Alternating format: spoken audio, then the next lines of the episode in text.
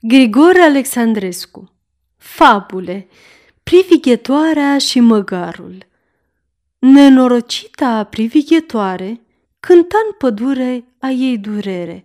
Natura întreagă de ascultare, tot împrejurul era tăcere.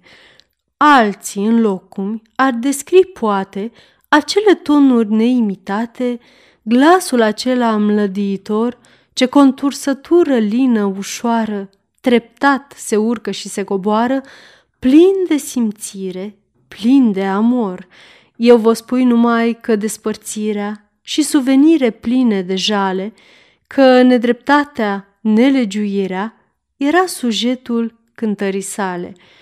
Un măgar mare, ce o ascultase și ca un aspru judecător, capul plăștise sau ridicase, câte o ureche în semn de favor, ieși înainte să-i dea povață și cu o neroadă încredințare, am fost, îi zise, aci de față, dar zău, nu-mi place a ta cântare.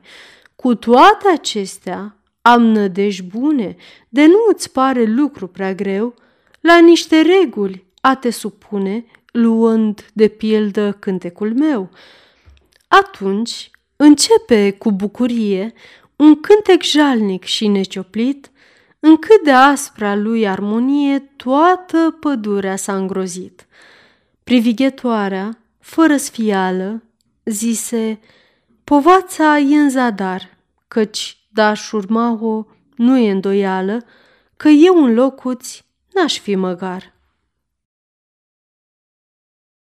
Aceasta este o înregistrare Cărțiaudio.eu. Pentru mai multe informații sau dacă dorești să te oferi voluntar, vizitează www.cărțiaudio.eu.